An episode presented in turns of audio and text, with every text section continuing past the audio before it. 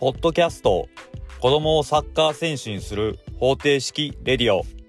この番組は息子と父がプロサッカー選手を目指すライフタイムドキュメンタリー番組です。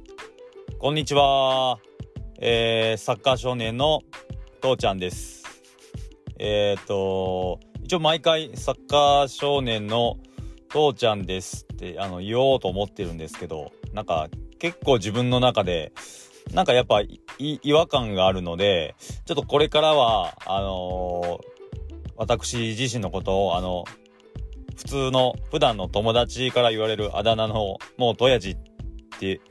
えー、名前で呼ばれてるんですけども、ちょっととやじって呼ぶようにします。ということで、えー、とやじです。ということで、今日は6月の、えー、14日、2023年6月の14日です。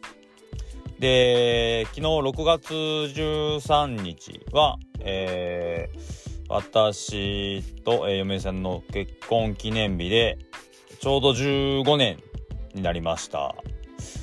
えーと、まあ、なんか、はあ、すごく早かったなって感じなんですけども、15年で、えーと、長男が、えー、14歳になったので、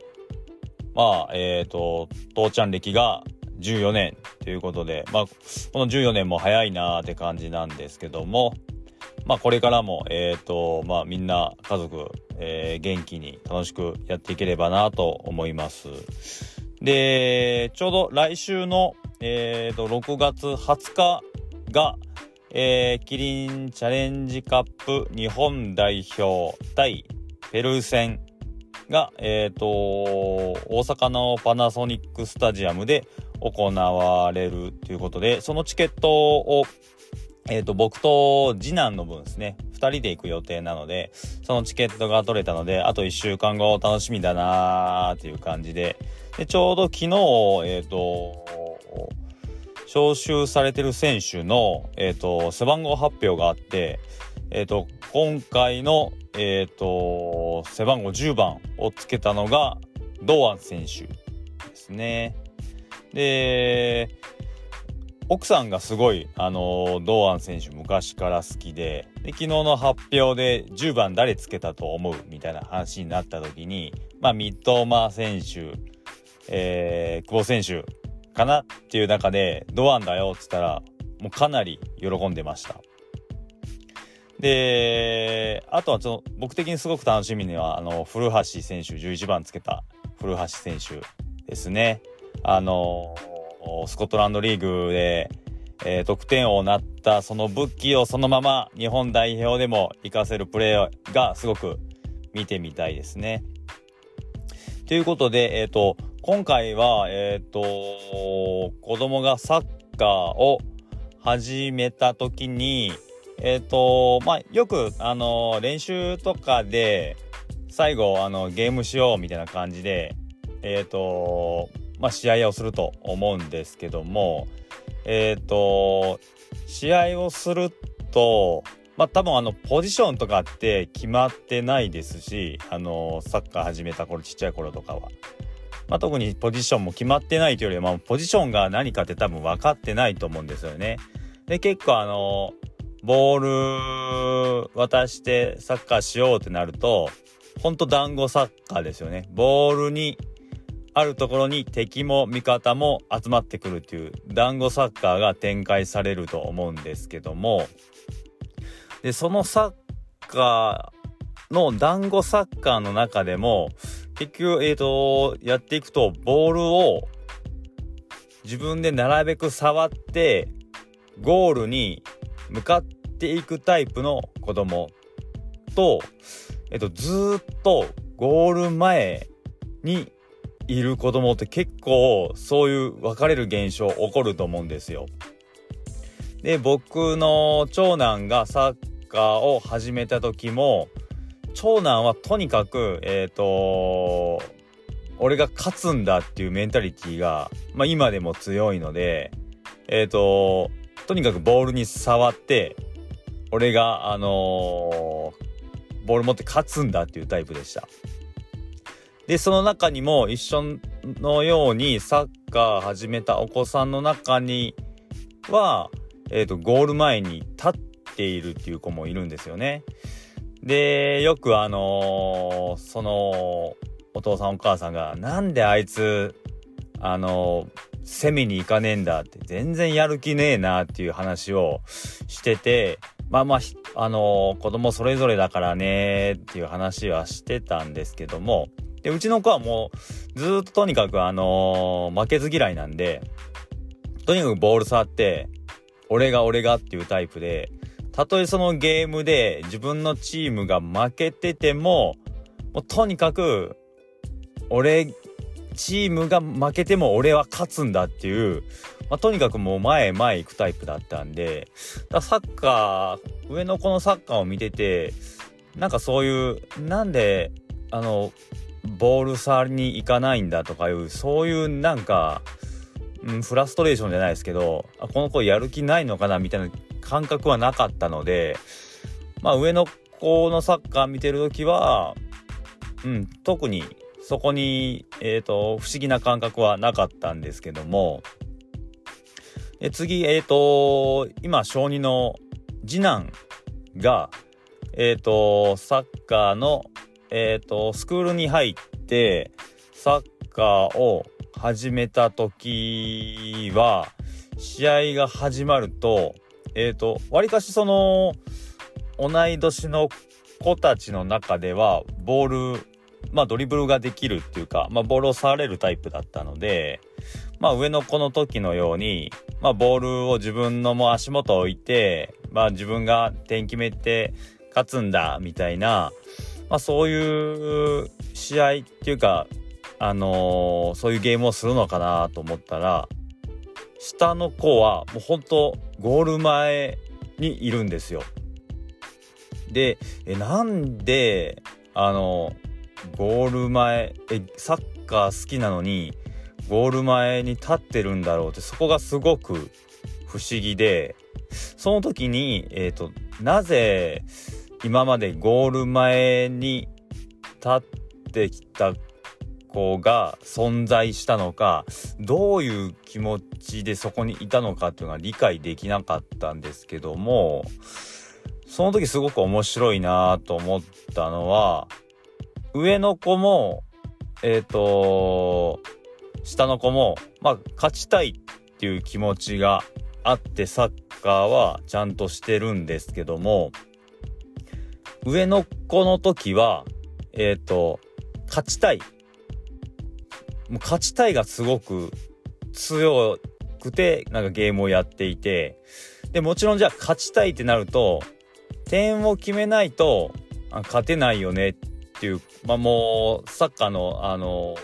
大原則、まあ、根本大原則なんですけども、やっぱそういう感覚が強いんで、だから俺が点取ってこのチームを勝たせるんだっていうメンタリティーでサッカーをやっててるたんですね。それはすごく分かって。じゃあ下の子はもう、まあ、勝ちたい。っていうのは確かに伝わってくるんですけど勝ちたいのにずっとゴール前にいるっていうのはえどうしてっていう話を聞いてみたらやっぱり負けたくないっていうのが勝ちたい勝ちたいんですけどまず負けたくないっていうのがまず頭の中にあって相手には絶対負けたくない。じゃあ絶対に負けないためには、俺がゴール前で相手の攻撃を全部止めたら、まず負けない。まず負けないっていう形を作って勝ちに行くみたいな、そういう思考でサッカーをやってるんですよね。そこがなんか僕的にすごく不思議で、サッカーをやったら絶対に、まあ、キャプテン翼くんとか、あのまあ、美咲くん、で、日向くんみたいな、とにかく点を決める、点を決めるプレーに一番絡むところに、ポジショニング取るみたいな、なんかサッカーを始めた子ってみんなそんな子ばっかりなんじゃないかなと思ったんですけども、下の子はすごいその辺はディフェンシブ意識が高くて、で、とにかくもう負けない、負けないためには、俺が全部攻撃防ぐ、防いでから縦パス前の奴らに取らせるみたいな、なんかそういう意識がもう初めからあるんで、そこはすごく不思議でしたね。で、結構キャプテン翼くんも、あの、全部アニメ見てるんですけども、見て一番好きな選手が、あの、若林くんで、ゴールキーパーなんですよね。だからその辺が、なんか僕の感覚からしても、絶対、あの、点を取る選手を、なんか憧れそうなんですけども、結構下の子は、ディフェンスの意識高いところに結構目がいく感じで、もちろんあのえっ、と、好きなサッカー選手ってなると、結構まあ、エムバペとか、あの、ロナウジーニョとか、まあ前線の選手の名前も出てくるんですけど、結構なんかファンダイクとか、あの、吉田とか、ゴールキーパー、あの、権田とか、好きな選手、あの、ベスト5上げたら結構そういう選手も上がってきて、意外とディフェンス目線の部分もすごい好きで、なんかそこが、あ、サッカー始めて、ゴール前に立ってる子っていうのは、なんかボールに絡みたいとか、勝ちたいとかいう意識なくサッカーやってるのかなと思ったら、意外と、あ負けたくないから、負けないために、あの、ゴール前で最後、待ってよっていう、あ、そういう意識から始まるサッカーもあるんだなって、結構なんか、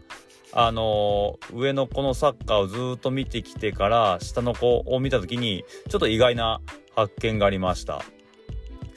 なので結構あの、サッカー始めて、お子さんサッカー始めて、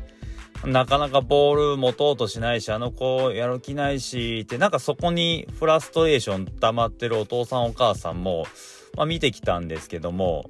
まあ意外と子供はちゃんとサッカーやる、あの、気持ちがあって、ただ、あの、勝ちたいからボールを運んで点を決めたいのか、